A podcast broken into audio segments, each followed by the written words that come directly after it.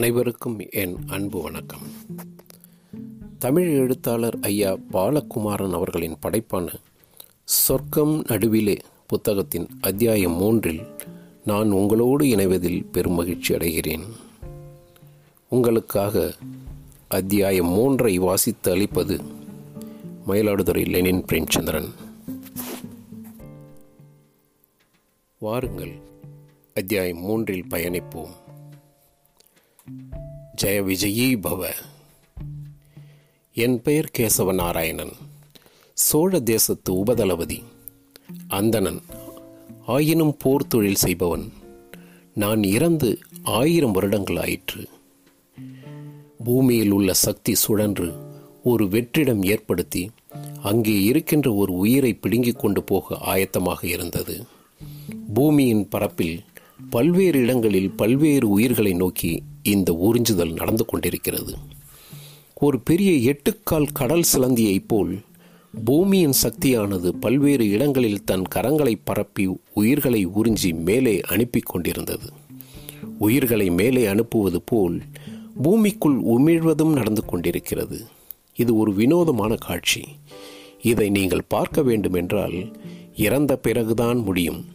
அதாவது உணர முடியும்.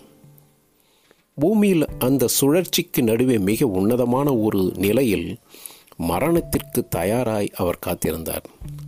சம்மணம் இட்டு புன்சிரிப்போடு மரணத்தின் வருகைக்காக உட்கார்ந்திருந்தார். அவரை சுற்றி அவரை வழிபடும் ஒரு பெரும் கூட்டம் காத்திருந்தது.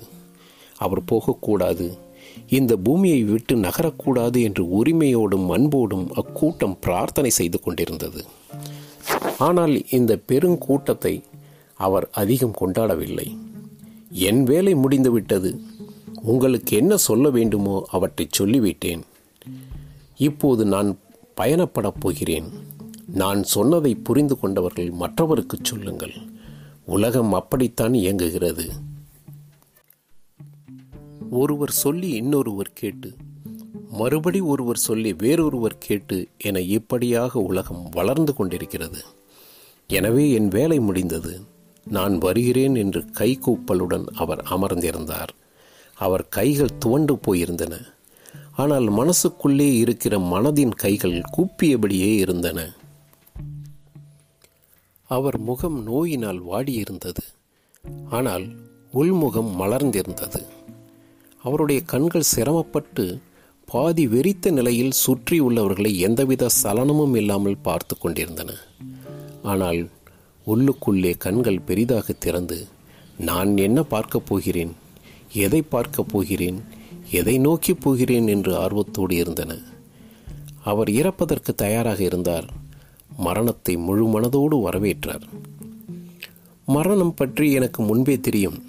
ஒரு நாள் இது நேரும் என்றும் தெரியும். எனவே எப்போதும் இந்த மாற்றலுக்கு தயாராக இருக்கிறேன் என்றபடி திடத்தோடு இருந்தார். ஆனால் சுற்றி இருந்தவர்கள் அவரை போக வேண்டாம் என்று கெஞ்சி கூத்தாடினார்கள். இந்த கெஞ்சுதல் மூலமாக உருவான மனதின் சக்தி அந்த மகானை சுற்றி கொண்டு அவரை சூழ்ந்திருந்த வெற்றிடத்தை நகர்த்த வேண்டுமென்று ஆசைப்பட்டது. வெற்றிடமோ பல நூறு மனிதர்களின் வேண்டுதல்களை பார்த்து திகைத்து நின்றது. ஆனாலும் உறுதியாக உறிஞ்சிக்கொள்ள தயாராக இருந்தது. அவரும் உடம்பை விட்டு நகர்ந்து போக போக ஆவலாக இருந்தார். அவருடைய உயிரின் அசைவு வெளியே நகர்வதற்கு ஆயத்தமாக இருந்தது. சுற்றி இருந்தவர்களின் மனங்கள் கதற அந்த மன மனங்களின் கதறல் காதுக்குள் புகுந்து நினைவுக்குள் தங்கி உடம்புக்குள் படர்ந்தது. அவர் உடம்பும் அந்த உயிரை போக வேண்டாம் என்று தடுத்தது. நான் கேசவன் நாராயணன் சோழ தேசத்தின் உபதளபதி. இதை நான் ஆவலோடு கவனித்தேன். இது புதுவிதமான மரணமாக இருக்கிறதே என்று அவருக்கு அருகே நின்று வேடிக்கை பார்த்தேன்.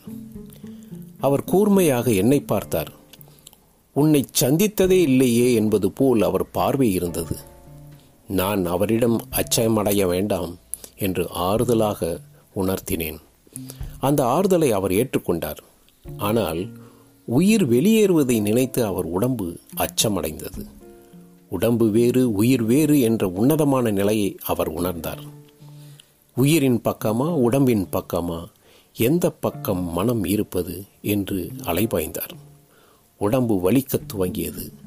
மிக மோசமான வலியை அவருக்கு கொடுத்தது. ஆயிரம் தேள்கள் ஒரு சேர கொட்டியது போல உடம்பு முழுவதும் வலி படர்ந்தது. அத்தனை நாடி நரம்புகளும் உயிரின் அசைவைக் கண்டு பயந்தன. போகாதே என்பது போல் முறுக்கிக் கொண்டிருந்தன. மீறி போனால் மிக பெரிய வலி ஏற்படும் என்பதாக வலியின் மூலமாக உயிரை நிறுத்திக் கொள்ள முயற்சித்தது. ஆனால் அவர் மனம் உயிரின் பக்கம் இருந்தது. உடம்பின் வலியை அவர் சகித்து கொண்டார்.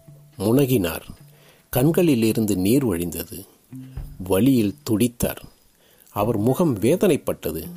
ஆனால் உள்ளுக்குள் இருந்த முகம் வேறொரு தேசத்துக்கு கிளம்ப தயாரானவர் போல் காட்சியளித்தது. உள்ளுக்குள் ஒருவராகவும் வெளியே ஒருவராகவும் அவர் இரண்டாக இருந்தார். இதுவரை உடம்பை சார்ந்திருந்த அவர் மனம் இப்போது சட்டென்று மனம் சார்ந்ததாக ஆயிற்று. உடம்போடு இருக்க முடியாது என்று தெரிந்ததும் அது உயிருக்கு அருகே இருக்க விரும்பி விரும்பியது. உடம்பை உதர ஆயத்தமாகியது. உயிரைச் சுற்றி ஒரு குமிழி போல நின்று கொண்டது மனம். ஒரு சிறிய சுடர். எந்த திரியும் இல்லாத எந்த வெப்பமும் இல்லாத ஒரு வெளிச்சச் சுடர். அந்த சுடரைச் சுற்றி மனம் என்கிற நினைவு மனம் என்கிற ஞாபக சக்தி மனம் என்கிற ஒரு அனுபவ குமிழி அந்த உயிரைச் சுற்றி நின்றது. அவர் உயிர் மெல்ல நகர்ந்தது. உடம்பின் எந்த பகுதியில் இருந்து வெளியேறலாம் என்று அவஸ்தைப்பட்டு கொண்டிருந்தது. ஆனால் உயிரை போக விடாது. உடம்பின் எல்லா பகுதிகளும் தடுத்தன. கண்கள் வலியால் பீத்து விடுவதைப் போல் இருந்தன. சுவாசம் திணறியது. இதயம் துடித்தது. நுரையீரல்கள் முறுக்கி திமிரின. மருத்துவர்கள் ஓடி வந்தார்கள். நுரையீரல் இயக்கத்தை பற்றி கவலைப்படாது. பிராணவாயுவை வேகமாக உள்ளுக்குள் செலுத்தினார்கள். நுரையீரல் விரிந்து சுருங்கியது நுரையீரலின் அசைவினால் இதயத் துடிப்பும் அதிகமாயிற்று. இப்போது உயிர் எப்படி தப்புவது என்று தெரியாமல் தவித்தது. மனமும் உயிரும் ஒன்றை ஒன்று பற்றி பற்றி கொண்டிருந்தன.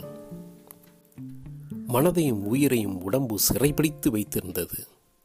சிறையின் எந்த பக்கு பகுதியை உடைக்கலாம் என்று மனம் யோசனை செய்ய துவங்கியதும் உயிர் மனதின் வழிகாட்டுதலுக்காக காத்திருந்தது. மருத்துவர்கள் துரிதமாக செயல்பட்டார்கள். அவருடைய எல்லா அவயங்களும் உற்சாகமாக வேலை செய்ய மருந்துகளை செலுத்தினார்கள். அவருடைய அவயங்கள் வேலை செய்ய ஆரம்பித்தன. உயிருக்கு வழிவிட மறுத்தன. இந்த கட்டுப்பாட்டை தாண்டி உயிர் போக முடியவில்லை. இதயம் சீராக இயங்கி இரத்த ஓட்டத்தை சரி செய்ததால் எல்லா பகுதிகளும் அதன் வேலைகளில் மும்முரமாக இருந்தன. ஆசனவாய் இறுக்கமாக இருந்தது. கபாலம் திறக்க முடியவில்லை. சிறுநீர் பை உறுதியாக நின்றது. அவர் கோப்பும் அவர் தொப்புளுக்கு அருகே முட்டி முட்டி வெளியே போக முயற்சி செய்தார். ஆனால் திறக்க முடியவில்லை. எப்படி போவது என்று தெரியாமல் அவர் தவித்துக் கொண்டிருந்தார். உடம்பில் மிகப்பெரிய வேதனை ஏற்பட்டது. அவர் மனம் சோர்வுற்றது. அவர் வெளியே போக வேண்டும் என்று வெளியே இருக்கிற சக்தியை நோக்கி வேண்டினார்.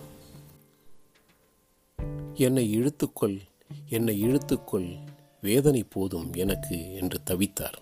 வெளியே உள்ள அந்த சுழற்சி அந்த வெற்றிடம் மேலும் உறுதியாகியது.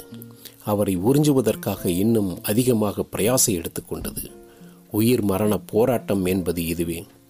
மனம் உயிரோடு வெளியே கிளம்ப உடம்பு உயிர் இருக்க வேண்டும் என்று ஆசைப்பட இந்த துவந்த யுத்தம் உலகில் பல பேருக்கு மரணத்தின் போது ஏற்பட்டு கொண்டிருக்கிறது. பூ உதிர்வது போன்ற மரணம் எல்லோருக்கும் வருவதில்லை. வாழ்வில் பல நல்ல செய்கைகள் செய்தவர் இந்த மகான். நல்லபடி வாழ்ந்தவர். சத்திய சுரூபமாக இருந்தவர். எல்லோருக்கும் உதவி செய்தவர். இவர் ஆசிர்வதித்து பல பேரை குணப்படுத்தி இருக்கிறார் பலரின் வேதனைகளை தான் ஏற்று அவர்களை விடுவித்திருக்கிறார். எந்த பிரதி உதவியும் எதிர்பார்க்காமல் எல்லோருக்கும் உதவி செய்து வாழ்ந்திருக்கிறார். ஆனாலும் இவர் மரணம் அவஸ்தையாகத்தான் இருந்தது.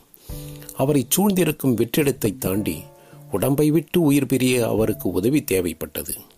உள்ளுக்குள்ளே உதவி வேண்டும் என்று கதறினார். மனதின் கைகளை நீட்டி வெளியே துழாவினார்.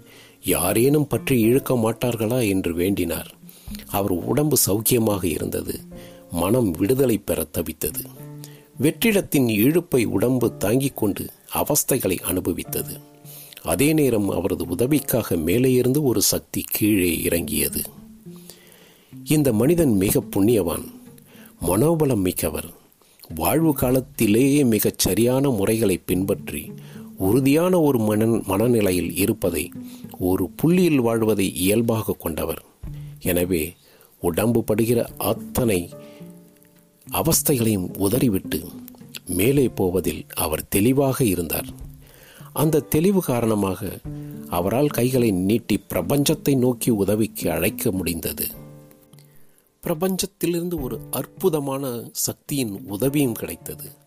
அந்த சக்தி அவர் முகத்தை தடவியது. மிக அழகாக அவர் சிரித்தார். அவருக்கு அருகே உள்ளவர்கள் மிக வேகமாய் பிரார்த்தனை செய்ய ஆரம்பித்தார்கள். பாரேன் எழுந்து ஜம்முன்னு உட்கார்ந்து எடுத்தையமன் என்று சிலாகித்தார்கள். இன்னும் தீர்க்கமா பண்ணுங்கோ. தானாக எழுந்து நடமாடிடுவார். கலியுகத்தில் நாம ஜபந்தான். இதற்கு மிஞ்சி எதுவும் இல்லை.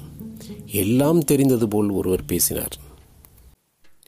ஆனால் அந்த ஞானியின் கருணைதான் அவரை போக விடாமல் தடுத்தது. சுற்றியுள்ளவர்களை உற்று பார்க்க அவர்களின் பலவீனங்கள் அவருக்கு புரிந்தன. தன் வழி தன் ஆசை இரண்டையும் உதறிவிட்டு தன்னை மறந்து சுற்றியுள்ளோரை நேசத்துடன் பார்த்தார். அவர்களின் குறைகளை எப்படி களைவது என்று யோசித்தார். அவர் மனம் பூமியை நோக்கி திரும்ப வாழ்வு நோக்கி திரும்ப மரணம் தள்ளி போயிற்று. ஆனால் மரணம் அடையத்தானே வேண்டும்? நீண்ட பெருமூச்சு அவரிடம் இருந்து கிளம்பியது. மறுபடியும் உடம்பு சோர்வாயிற்று. அவர்கள் தீவிரமாக பிரார்த்தனை செய்தார்கள். போகாதீர்கள் என்று மன்றாடினார்கள். இவர்கள் கவனம் ஒன்றரை நிமிடங்கள் வேறு பக்கம் திரும்பினால் போதும் தப்பித்து விடலாம். எல்லோரும் என்னை நோக்கி பிரார்த்தனை செய்துவிட்டு திசை மாறினால் உடம்பை விட்டு நகர்ந்து விடலாம். அவர் காத்திருந்தார். வெளியே பலவிதமான கார்கள் வேகமாய் வந்து நின்றன. திருமண கோலத்தில் ஒரு இளம் தம்பதியர் இறங்கி உள்ளே ஞானியை பார்க்க ஓடி வந்தார்கள். ஐயோ கல்யாணத்திலிருந்து ஓடி வந்துட்டாங்க. பாருங்களேன் என்று சுற்றி இருந்தவர்கள் கூவினார்கள். அந்த கூவல் வந்தவர்களுக்கும் பிடித்திருந்தது. முகம் முழுவதும் சந்தனமும் குங்குமமுமாய் அவரை நோக்கி தம்பதியர்கள் வந்தார்கள். உள்ளுக்குள் நுழைந்ததும் அவர்கள் வாய்விட்டு அலறினார்கள். வழக்கமாக வருகிறவர்கள்தான் இவர்கள் இரண்டு பேரும் என்று சந்தித்து இங்கு வந்து சந்தித்து இங்கேயே பரஸ்பரம் மனம் பரிமாறி பிறகு பெரியவர்களிடம் பேசி பெரியவர்கள் ஞானியிடம் பேசி திருமணம் நடந்தது. இவர் தலைமையில் நடத்த வேண்டும் என்றுதான் முதலில் ஆசைப்பட்டார்கள். பிறகு இவர் உடல்நிலையை பார்த்துவிட்டு கைவிட்டார்கள். திருமணம் முடிந்து நேரே ஓடி வந்திருக்கிறார்கள். இவர்கள் மட்டுமில்லை இவர்களுடன் சேர்ந்து ஒரு கூட்டம் பஸ்ஸில் வந்து இறங்கியது. பலர் அதில் பத் பட்டுப்புடவையையும் நிறைய நகைகளையும் அணிந்திருந்தார்கள். உள்ளுக்குள்ளே அப்படி நுழைய வெட்கப்பட்டார்கள். அவர் இப்படி கிடக்கிற போது இங்கு பட்டும் நகையுடன் எப்படி வர்றது? எனக்கு பயமாக இருக்கு என்று ஒருத்தி சொல்ல அதெல்லாம் ஒன்றுமில்லை இங்கேயும் பட்டுப்புடவை கட்டிட்டு நிறைய பேர் இருக்கா? புடவைக்கென்ன? ஏதோ ஒரு புடவை. அவரை பார்த்துட்டு வாங்க என்று ஒரு பெண்மணி சொல்ல அவள் பயம் தெளிந்தவளாய் உள்ளே வந்தாள். வேறு சிலரும் நல்ல உடைகளோடும் வாசனைகளோடும் கையிலும் கழுத்திலும் சந்தனத்தோடு உள்ளே நுழைந்தார்கள். அந்த இடம் திசை மாறியது. வந்தவர்களின் உடை நகை அலங்காரங்களை சுற்றியிருந்தவர்கள் வியப்போடு பார்த்து கொண்டார்கள். எப்படி இருக்கே சௌக்கியமா? என்று கையை பிடித்துக்கொண்டு குசலம் விசாரித்தார்கள். நன்னா இருக்கடி இந்த புடவை? ஒரு பெண்மணி இன்னொரு பெண்மணியிடம் முகமலரச் சொன்னாள். அவர் ஏன் இந்த மாதிரி அவஸ்தைப்படுறார்? என்று ஒருவர் கேட்டார். தெரியல. ஏதோ அவஸ்தைப்படணும்னு சங் சங்கல்பம் பண்ணின்ற மாதிரி இருக்கு. கொஞ்ச நேரம் நன்னா இருக்கார். திடீர்னு சிரமப்படுறார். என்று விவரிக்கப்பட்டது.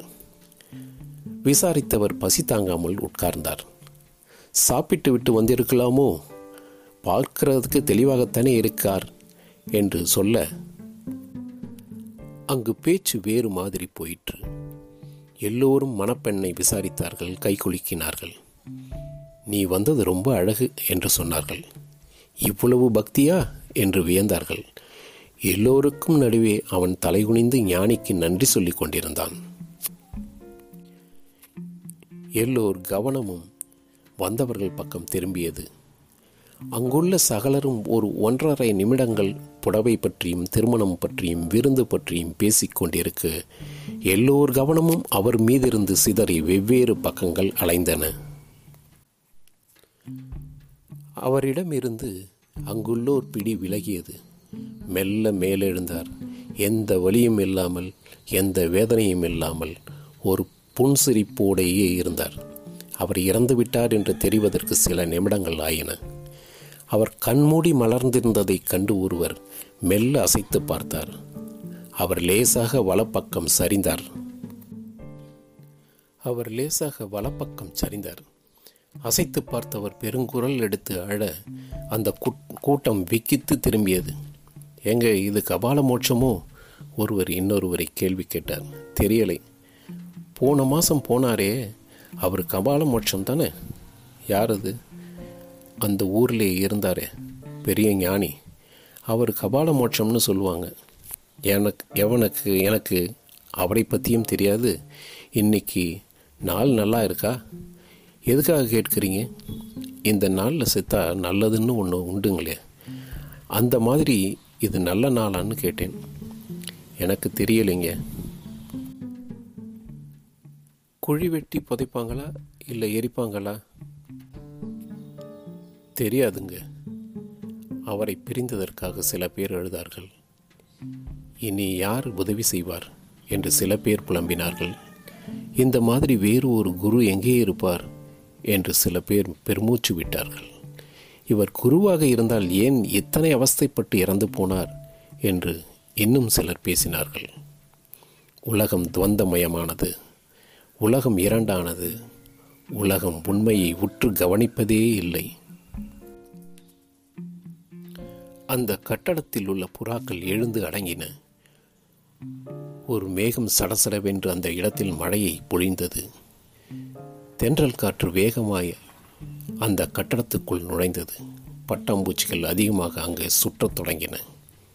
அந்த இடத்தில் இருந்த கயிறு கட்டி வளர்க்கப்படாத நாய்கள் வேலியோரம் நின்று கூட்டத்தை வேடிக்கை பார்த்தன. பிறகு துக்கம் போல படுத்து கொண்டன. அங்கே இருந்த இரண்டு பசுக்களும் மெல்ல கண்ணீர் விட்டன. அந்த இடத்திலிருந்து வெகு தொலைவில் கொல்லையில் இருந்த வாழை மரம் மெல்ல சரிந்து உயிர் விட்டது. செய்தி கேட்டு பதட்டமாய் விசாரிக்க ஓடி வருபவர்களைப் போல சருகுகள் உள்ளுக்குள் ஓடி வந்தன. கவலையோடு உட்கார்ந்திருந்த மூன்று நான்கு வயசாளிகள் சுவரில் தலை சாய்த்து கண்மூடி கொண்டார்கள். ஒருவர் எழுந்து கைகூப்பி போயிட்டு வாங்கோ என்று வானம் நோக்கி சொன்னார். அடுத்தவர் எழுந்தார் வெறுமே தரையில் விழுந்து நமஸ்கரித்தார். மூன்றாம் அவர் எந்த அசைவும் காட்டவில்லை. இப்படியா போவே இரு நானும் வரேன் என்று உதடுமடித்து அழுத்தமாக்கி கொஞ்சம் கோபமாக பேசினார். அவர்கள் எல்லோரிடமும் அன்பும் பக்தியும் ததும்பி இருந்தன அவர் மெல்ல மங்களான வெளிச்சத்துக்குள் நுழைந்தார். நான் காத்திருந்தேன். மேலே இருந்து வந்த உதவி அவருக்காக காத்திருந்தது. அவர் கைகூப்பி மறுத்தார். உதவி பின்வாங்கியது.